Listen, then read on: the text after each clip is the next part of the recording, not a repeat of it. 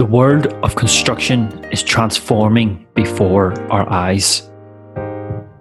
How we design, plan, quantify, and build is changing day to day. But it's never been so easy to connect, share, and bring people together. Our industry is reshaping. So, how do we develop relationships? How do we overcome our fears? How do we generate business?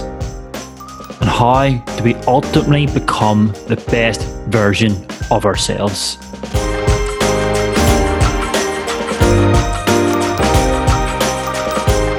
This is Made to Measure.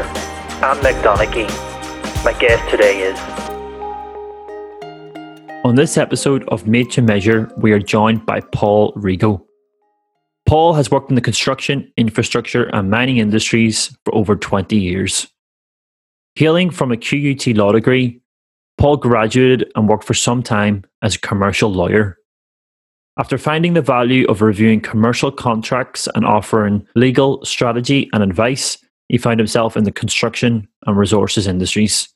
Paul progressed rapidly in his career and has delivered commercial strategy and direction to a number of global organizations, including Laing O'Rourke, where he was commercial director, Ausenco, where he was senior manager of commercial and risk, Adani, where he was head of commercial, Rio Tinto, WSP, and Lendlease, and that's just naming a few. This is an episode packed full of information, and Paul was extremely gracious with his time. I really hope you enjoy it. This is Made to Measure. I'm Mick Donaghy, and my guest today is Paul Rigo. How's it going, Paul? Very well. And you? Yeah, um, awesome, mate. Awesome. So, Paul, do you mind giving the people at home a little introduction to yourself and what it is that you do? So, I'm the executive director of Strategility, um, which is a commercial and project advisory consultancy, and across infrastructure, energy and resources, and renewables. Excellent. And are you focused primarily on the Australian market? Currently, most of the work is in Australia. However, in the past, I have operated internationally, particularly in sort of Africa, Middle East, and South and North America. Fantastic.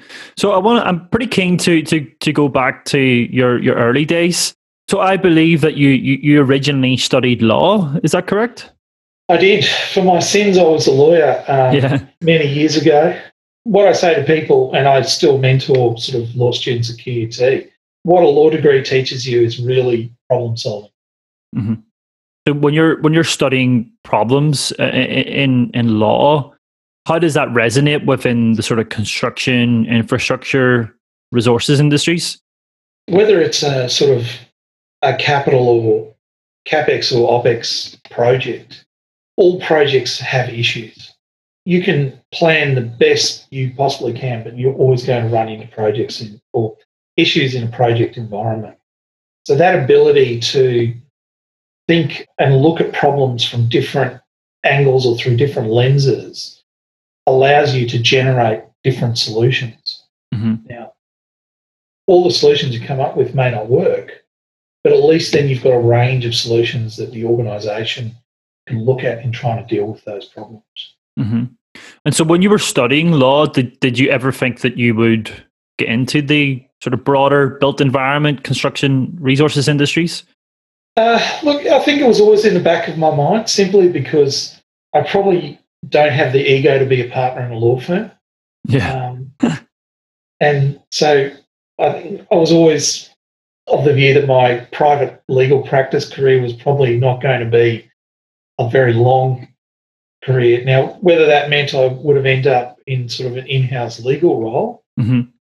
that was probably where I was thinking, but things change over time. So, and I think Richard Branson said it if you get offered an opportunity, if you don't think you've got the skills, don't necessarily discount the opportunity. Mm-hmm.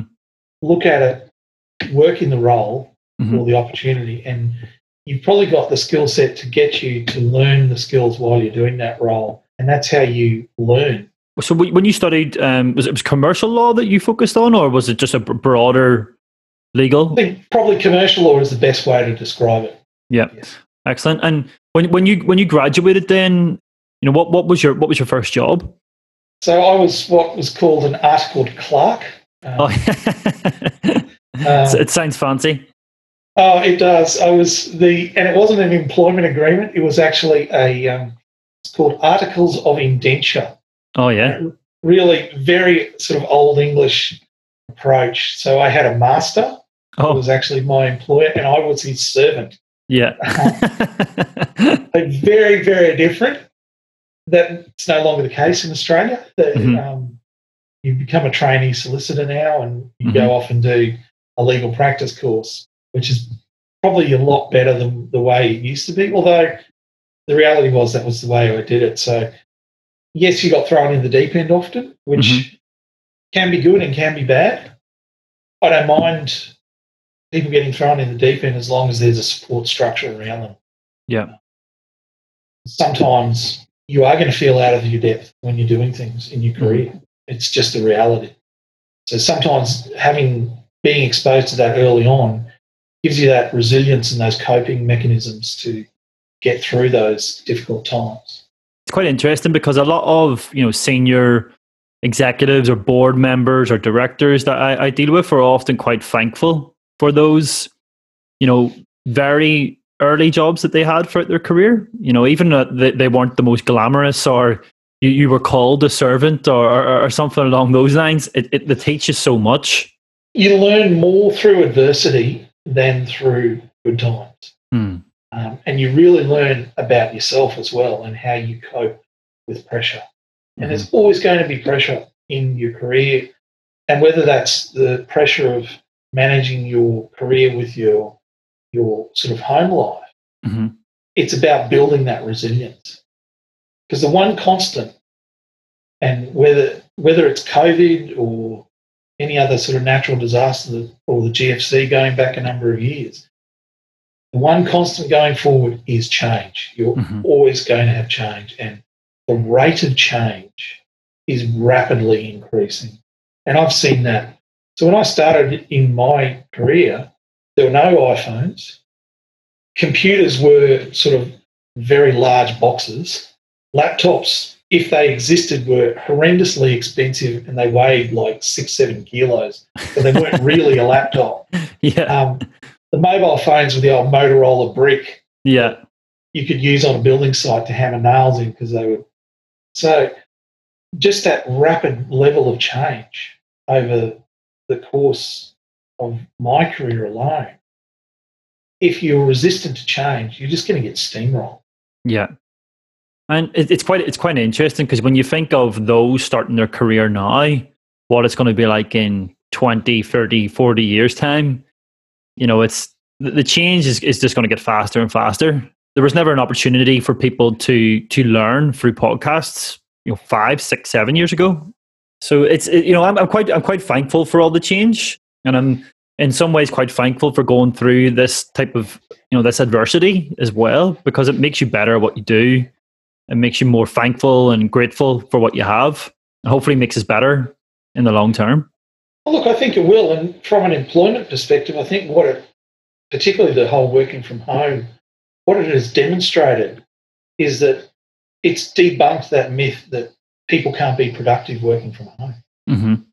probably a lot of cases people are actually more productive working from home and are probably working longer hours than they did previously because well, one of the major things they don't have to do is commute. Yep. And for a lot of people, that commute time is anywhere between sort of 30 minutes and, depending on where you are, an hour and a half or two hours yep. each way.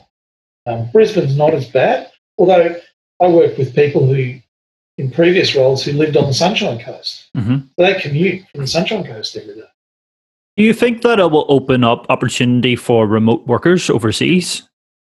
Look, I think it will in the sense that as long as you can manage the sort of deliverables that are required mm-hmm. and the necessity sometimes to have Zoom calls or Microsoft Teams meetings, you can make it work. One of the roles I had, I was based in Australia, but I spent a lot of my time working overseas.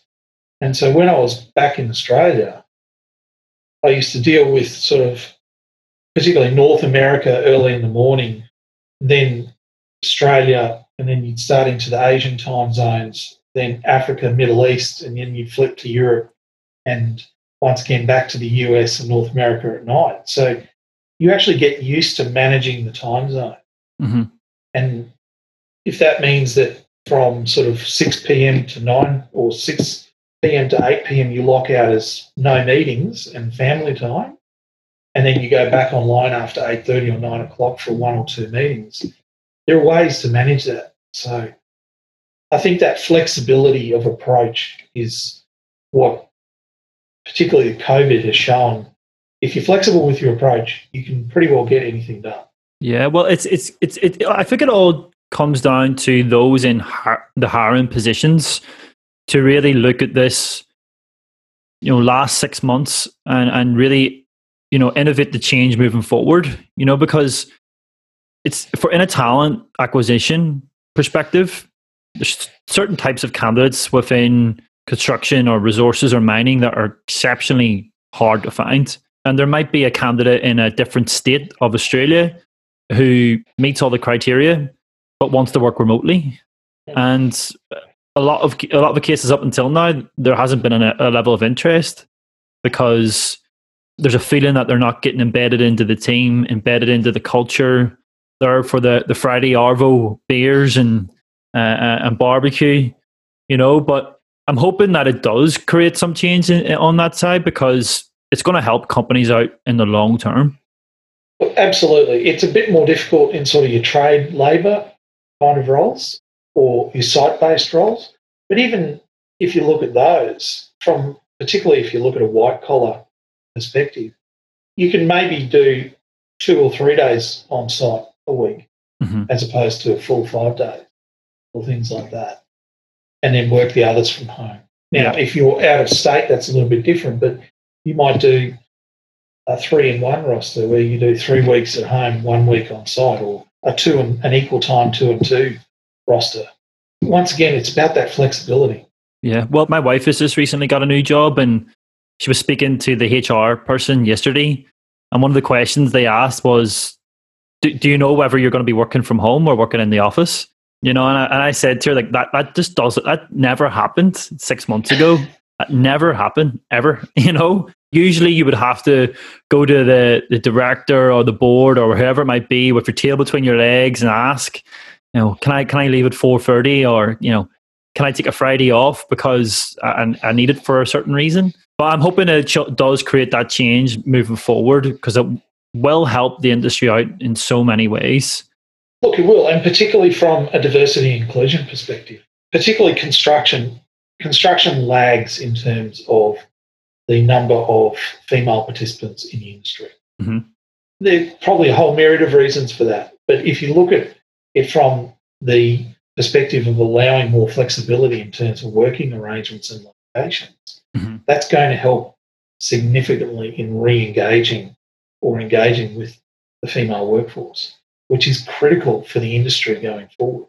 Uh, well, absolutely, and, and and I think in, in in in other ways as well. You know, if there's an opportunity for say graduates who who may you know come from overseas, they might be from you know India, Africa, Malaysia, and they're studying in Australia or New Zealand, and and they they they graduate. You know, is there an opportunity for them to do some part time remote work for some of these companies to get some experience? You know, they, they, it doesn't have to be earning a fortune, but can they do some helping out some cost planning or estimating online just to get that experience on their CV to start developing their career?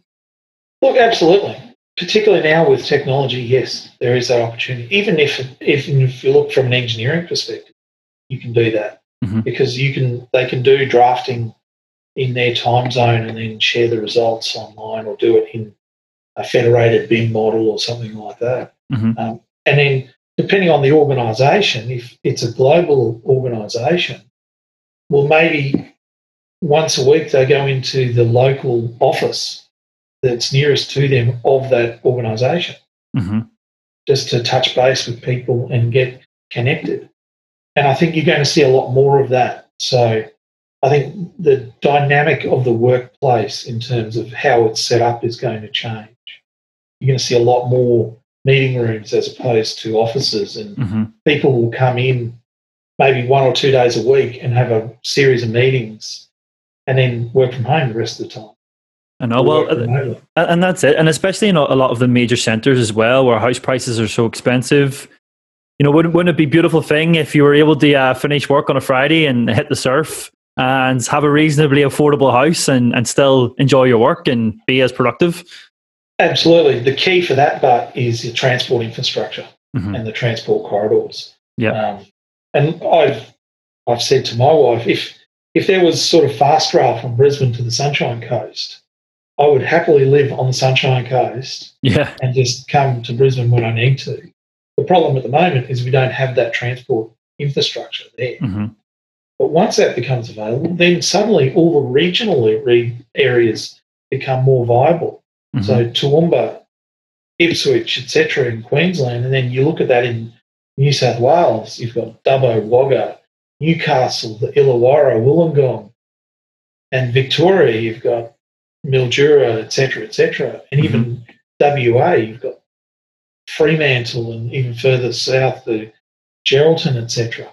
So suddenly the pool of talent increases hmm because what people who are living on the Sunshine Coast, they don't, may not necessarily, or in Toowoomba, may not necessarily want to relocate to Brisbane for a role. Yep. But if they can work from home and come in when they need to with a transport corridor that supports that, happy days. hmm So, what I'm keen to talk about is is is how your your studies within law has benefited your career within construction, resources, mining. So you, you obviously started off in commercial law. What what was your first job within the sort of the construction sector? So I worked for Rio Tinto um, Oh yeah. for a number of years across uh, their operational and capital procurement. Mhm. And so there were a number of sort of major projects that I was involved with um, at Rio at the time. The law degree has basically allowed me to look at contracts, commercial situations, apply that problem solving, but also the knowledge of the law to create commercial solutions hmm in that project environment. Then that as the base, then coupled with the experience of on the job, has allowed me to broaden my skill set into so looking at P and L responsibility, etc. Going forward, looking at cost management, looking at estimating, and planning and scheduling. So it's a combination of yes, I have the base degree, but then it's a lot of on the job experience over the years that has broadened that experience. Obviously, studying that that degree, did you ever envisage yourself being? You know, you've had some pretty pretty big job titles. You know, say commercial director, Laing O'Rourke, commercial operations leader for GE, head of commercial for Adani. Did you envisage being in those positions? Uh, probably not. No. No. yeah. I think it's the willingness, once again, to sort of sometimes take on things that you don't think you hadn't thought about hmm previously. And that doesn't matter whether you come whether you come from a legal background or a quantity surveying background or even an engineering background. If you think you've got a passion for an area or you like something about that area, go and talk to people in the area Mhm. because you'll find that most senior people, if you ask them for help, they're actually really willing to help you. Mhm. Most of the time, they don't get asked to help. Mm. And the worst case is they say they may not be able to help you now, but they'll help you in a few weeks' time or something like that. So always be willing to ask questions Yeah. because that's how you learn. Oh, And it's also really good, particularly in the com- or in a commercial environment. Asking questions is how you actually get to know things mm-hmm. about the, the issues and what's gone wrong or what could go wrong. Because there's no way you can know everything about the situation. mhm. And if people tell you they know everything about the situation, be very, very wary yeah. because you can't. Yeah. I don't have a technical engineering background, so I'll, I, I will ask a lot of technical engineering questions simply because I don't know. hmm And I'm not going around saying I know that because I don't. And it's then bringing all those ideas and knowledge together and crafting the solution that Mhm. is the key. You've worked, uh, as as you mentioned earlier, you know, in countries internationally. Obviously, Australia. I've, seen Mozambique and, and Sierra Leone. How, how did you get involved in that type of work for, you know, those maybe who are, who are obviously it's very difficult because of COVID, but in in more normal times, uh, is is there anything that you would recommend that people do to get involved in in overseas work? One, it's about the organisation you work for. They need to have that sort of global footprint. And that's quite easy in sort of the oil and gas and particularly resources industries because mm-hmm. whether it's on the client asset owner side or whether it's on a sort of project management consultancy or engineering firm, they have those global footprints. And then it's basically being willing to look at those opportunities.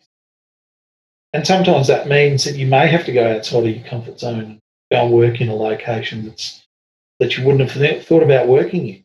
hmm I think every lots of Australians sort of do either go to the UK and work in London for a time. Don't necessarily go to London. Maybe Hmm. go and work in Singapore or Malaysia or go and work in the Middle East, whether it's in Dubai or Abu Dhabi or even um, Muscat in Oman or somewhere like that. Look at something different. Or then South America, go work in Chile, in Santiago or Lima in Peru or even Brazil, whether it's Sao Paulo, or look at things a bit differently, or even look at continental Europe. Um, There's lots of opportunities in the Scandinavian countries, particularly in the oil and gas sector. hmm Um, and then if you look at renewables, even more opportunities in sort of continental Europe. And Australians always, we've got a good reputation internationally in terms of our work ethic. We're seen as quite hard workers, and we're also seen as not being overly precious about our view of what the solution should be. hmm We're willing to take on other people's views and come up with a, a consensus solution, which some other nationalities don't necessarily have this that same that same view, or at least the perception is they don't have that same affability. Yeah, well, the Irish we, we get hard working, but might turn up the work every now and again with bad hangover, you know. So, well, I'll take that though. I'll take it. there are worse things. There are absolutely worse things. yeah. Um, What, what what were the main sort of learnings for you then, working internationally? patience, being patient with people, um, because there's language barriers, there's cultural barriers, and being empathetic, uh, because people in those or in different locations have very, very different backgrounds and very, very different historical backgrounds. So that then influences the way they work. I remember a Chilean once saying to me that, particularly in Chile and indeed in a lot of South America, that you'll find that a lot of people don't show what you would consider in the Western world to be a lot of initiative. And the reason for that is because, particularly in years past, if you showed that you were thinking outside the box or showing initiative, that you could quite easily offend the political powers that be and you got disappeared. So Mm. it's having that that cultural sensitivity uh, about the way you work and the way you engage with people. hmm The other classic one is, and it was told to me by someone who uh, was a Chinese person I know. Uh, they always find it amusing, and so do I, when you see people, like English or Australians or Americans, or trying to speak to people who have uh, in another country, they keep raising their voice Yeah. to try and get understood. Well, just because they, they don't understand what you're saying, the, if you shout it at them, it doesn't mean they're going to understand it any Yeah. better. It just means you're being louder. Yep. Um, so take the time, slow down your speech, be more, I suppose, thoughtful in the way you talk and engage. hmm No, I, I, I agree. I, I, unfortunately, I have to do that in Australia because of my accent. So I have to slow down and talk because of my apparently strong Irish accent. But I've had to do that in New Zealand as well. So maybe it's a maybe it's a personal thing. oh no! Look, I've seen, um, and one of the things that really irritates me on when I watch TV is where they subtitle people with accents. Yeah, and it's yeah. particularly prevalent in the US. And I've been in the US, and people think I've got an English accent. So it's strange. Yeah, just, it is what it is. Yeah. Uh, accents can be difficult, but then again, yours is not an issue at all. Uh, Scottish can be quite, particularly the further north in Scotland, that can be quite hard. Yeah, yeah. I, I work with a Scottish guy, and um, yeah, it's when he's playing football, it's hard to understand what he's saying. But it's quite funny when I brought my my wife home to my family in Ireland. I'd introduced my wife to my, my dad, and my dad they're having a cup of tea, and it was just me and him. And he pulls me to the side, and he was like, "She's got quite a thick Kiwi accent, doesn't she?" and she, she's used to she's used to saying that to me. So, um, yeah, you know, it's it's it's it's quite funny from different sides of the world and different opinions and oh, what you're used to. You talk to people from Victoria, and they'll say that Queenslanders have quite a distinct accent, and the further north in Queensland yeah. you go, it's an even stronger accent. So and that's the beauty of people, of humanity. Yeah. That people are all different. And it's that's what's really in and that's what I found great about working internationally. You're exposed to all those different cultures and mm-hmm. different mm-hmm. people. And that's really exciting and interesting. Yeah, no, I agree 100%. So, uh, another thing I wanted to, to ask, Paul, is obviously you've had quite a, a number of sort of high ranking positions, as it will. And, and I know, you know, from working in, in recruitment, often those types of positions come through your network as opposed to, you know, just applying for jobs online. W- would you have any knowledge or can you shed any light on how to build a network w- within the markets that you've worked? Start really simply with your work colleagues, start building that network, and then if you're doing work, if you've got a colleague from, if you're on the contractor side and they're on the client side, build those networks, then get them, build a network with your sort of direct colleague, mm-hmm. and then get them to help you to build the network within their organization as well. Mm-hmm. Um, and from a business development perspective, they kind of, sometimes it's called a zipper strategy, mm-hmm. where you match people in, in like roles across the client and the contractor organization, right from the graduate all the way up to the CEO. Mm-hmm. And that it's a similar approach with building a network. You start with your closest and then you just build out from there and look for mentors as well. And that doesn't matter whether you're just starting out or even when you get quite experienced and senior. You always should have network or mentors that you go to and ask questions and seek advice from because they've got different experience. Therefore, they've got a different view. So their advice is going to be valuable because they bring that different experience to the issue that you're dealing with. How do you seek a mentor, or does a mentor find you, or do you find them? You know, is it how does that happen? Um, look, it can be both. A lot of the sort of professional development organisations are very good like Engineers Australia has a mentoring program. In the commercial and contract management space, IACCM, which is the International Association of Contract and Commercial Management, hence why everyone calls it IACCM. Yeah, it's MOFIL. It is. That's a global sort of organisation for contract and commercial management. Mm-hmm. It's buy side and sell side, and they have a mentoring program. Oh, yeah the universities have mentoring programs where they match sort of final year students with people who are working in the industry. Mm-hmm. And then ask, even in leveraging off the back of that, then ask that mentor how to help broaden your network. Mm-hmm. they're probably the, the key strategies.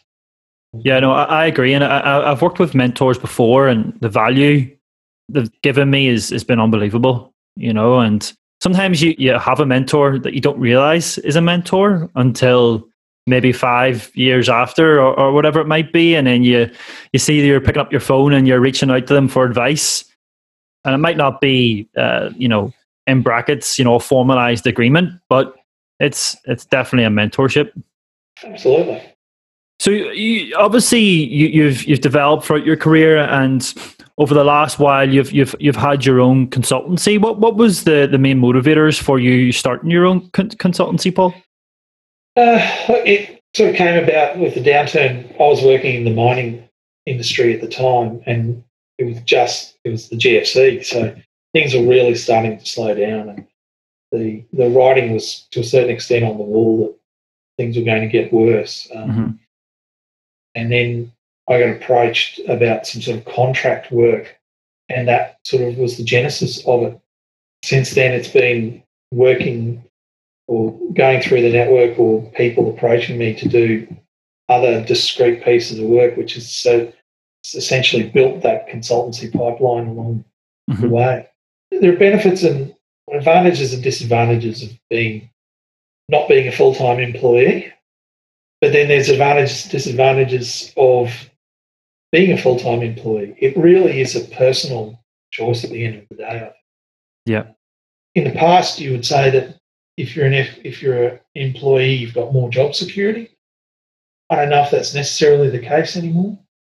Most consulting engagements, they can turn you off sort of with 7, 14 kind of days notice. Most employment agreements, it's 28 days, unless it's a more senior role, mm-hmm. and then it might be three or six months. But there's really, I suppose, that notion of having a job for life is gone. Yeah. And whilst I don't necessarily agree that the gig economy is is a good path because that lack of social welfare net behind below a gig economy can be particularly problematic mm-hmm. when you have things like a pandemic. Yep. Probably even if you are in a full time role, think about having a side hustle. And even if it's simply something you're really interested in, and it might not be in the same sort of field as what you're actually working in. But if it's something you're passionate about, do it on the side. And you may end up finding that because you start doing that, that then that become you actually build a career out of that. Yeah. And a pathway out of that. So and I think that's probably a lot easier for new entrants or for younger generations. I'm a yeah. Gen X. Um, yeah. Probably a lot easier for millennials and Gen Ys than for Gen Xs to start to have that thought, that approach. And I think it's going to be more and more common going forward. Yeah, no, I agree.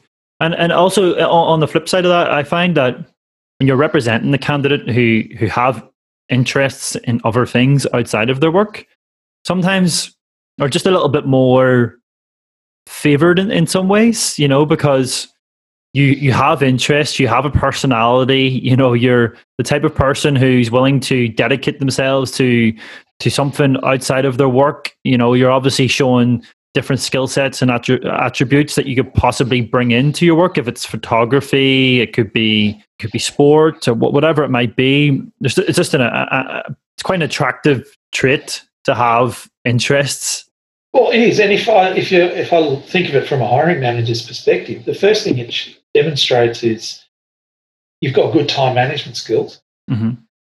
And it also shows that you're dedicated. They're two pretty important skills in any employee. So, from that sense, yeah, absolutely, it's attractive. And it makes you a more rounded individual, which what, is always good. What one thing I also wanted to ask, Paul, is so you, you've worked in multiple different verticals, so construction, infrastructure, mining, energy, working in that commercial management space, you know, that, that sort of senior commercial level roles, is, is there much differences between each sector? The terminology, of course, is different. Mm-hmm. Um, the approach is to a certain extent the same. Mm-hmm. Um, infrastructure, of course, tends to be a lot more public sector focused, particularly sort of transport, or if then if you think about sort of hospital, that's very much public sector. Mhm. Uh, although there are large infrastructure projects in, particularly mining, because you've got the whole mine um, mine infrastructure area with the roads and the pit and the Mhm. reclaimers and stackers and conveyors, etc. The difference in approach to risk is quite different across the different industries. What what what what industry would want to minimize risk the most? Public sector, unfortunately. And that's obviously why things take a lot longer. It is. And I think the other issue you have with public sector is you always have a political overlay. Mhm.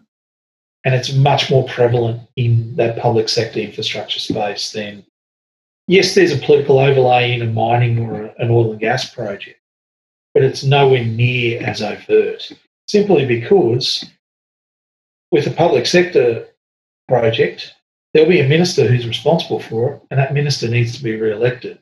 Mm. So, and there'll be a shadow minister who will nine times out of ten be wanting to criticise the incumbent minister Yeah. for delays or issues.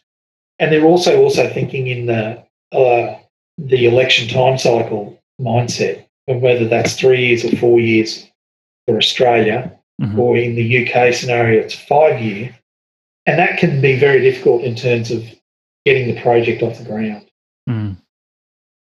And then it's always a lot easier for the media to get involved in a public sector project than for a private sector project. Yeah. Although activist groups and the media in general are getting far more engaged Mm. in major projects than they have in the past. Yeah, fair enough. I, I always thought it may have been mining, you know, because of the there's so much. There's obviously, as you mentioned, there are a lot of people protesting against mining, and it's it's one of those sort of industries which can, can stir up the uh, you know the woke culture, and um, obviously with climate change being so prevalent at the moment, but it makes a lot of sense that it's trans you know infrastructure projects. Particularly in terms of thermal coal, yes, Mm. that it's an issue. But if I look at iron ore or copper, gold, lithium, the other thing that I think people sometimes forget is without the extractive resources industry, modern life would not exist. Yeah. I wear glasses. They're plastic. Yeah. That's a byproduct of the mining industry and the petrochemical industry. Yep. We use computers which have copper in them. They have elements of gold. They have other base metals in them. They have plastic. It just you go to work and you go on a bus or a train or in a, an Uber or a taxi.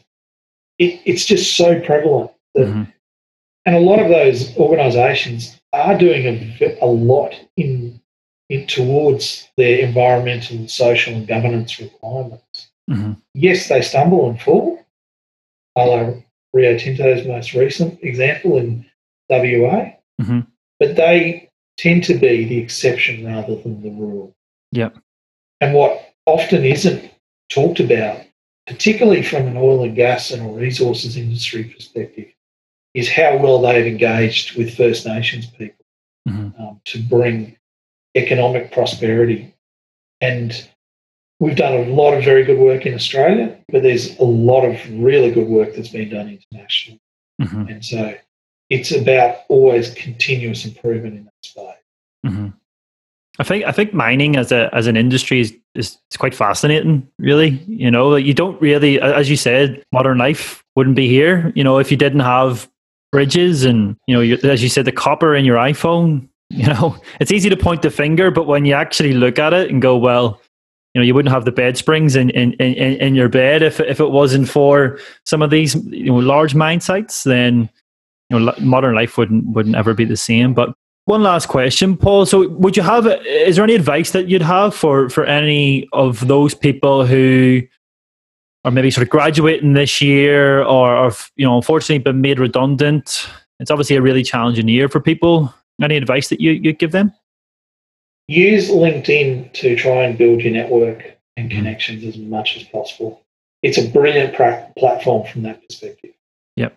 Try and have as many conversations with prospective in organisations that you would like to work for Yep. and people within those organisations. Because even if they don't have a role right now, good managers are always keeping an eye on talent, the talent pool out there. Absolutely. And look, when I was at Rio, I transitioned five teams in three years Mhm. because they kept getting poached yeah. by either different parts of the business or competitors. Yep. So it's just a reality. Good managers will always be looking to keep their talent pool. So, and it is going to be frustrating over the next few months. I think the back end of this year is going to be quite, probably a little bit sad, hmm but there is hope at the end of the tunnel. We had the Spanish flu pandemic 100 years ago. We came out of that.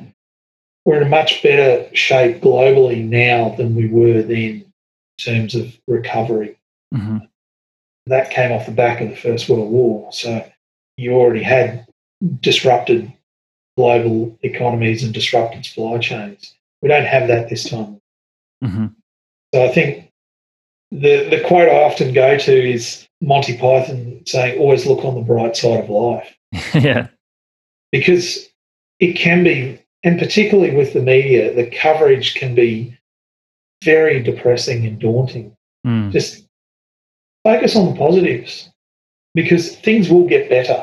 Mhm. There's one thing history has shown us: humans are amazingly ingenious and innovative beings. Mhm. things will get better. And hopefully we'll come out of it a lot stronger than we were previously. What I would like to see is a refocus in Australia on sort of advanced manufacturing because we have the technical skill set to do it here. Yeah, that, that that's been that's been something that you know three four months ago when no one could buy face masks, and you've seen a lot of these little country towns are opening up their manufacturing facilities again, and Yep. you've seen some of the ex veterans starting to work in the factories, and you're like, this is amazing. Like, look at look look at what actually happened if we aren't just you know outsourcing all of our manufacturing or whatever it might be.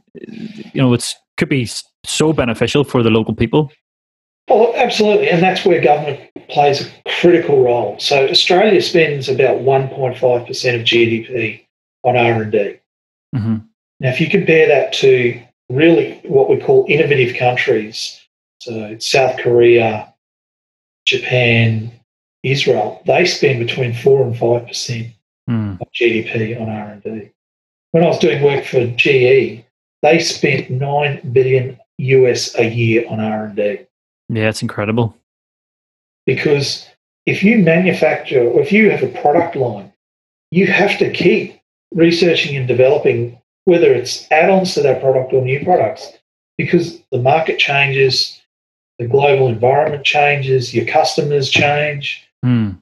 The thing that it all comes back to the constant change. So Mhm. you have to keep investing. Absolutely. And, and one, one last question. What, what are you looking forward to? Obviously, you kind of hinted on that, but a- a- a- anything else?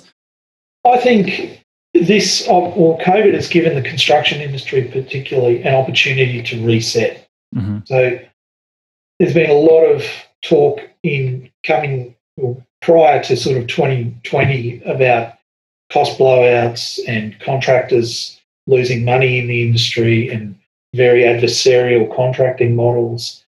I think this pandemic gives us the opportunity to almost reset the industry and look at more collaborative types of engagements um, where they're outcomes focused as opposed to cost and risk focused. hmm Look at better risk sharing methodologies hmm across asset owners and contractors.